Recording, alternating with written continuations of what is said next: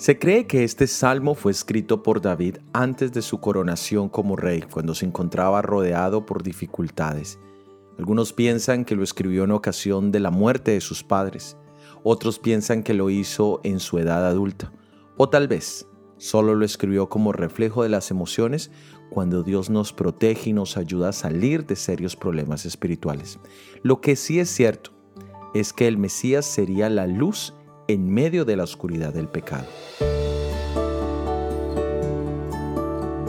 Nuestro Salvador Jesucristo se identificó como la luz. Leamos en San Juan capítulo 8 versículo 12. Otra vez Jesús les habló diciendo, Yo soy la luz del mundo. El que me sigue no andará en tinieblas, sino que tendrá la luz de la vida. Una de las causas más comunes de miedo para nosotros desde la niñez es la oscuridad y aun cuando ya somos adultos le tenemos miedo a estar en tinieblas. Uno de los factores es el miedo a lo desconocido, es decir, el no saber qué hay enfrente de nosotros.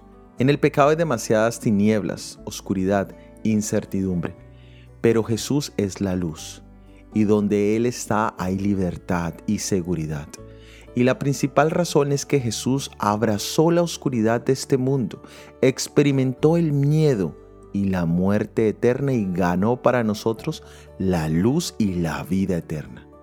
Si Jesús es nuestra luz, ¿de quién temeremos?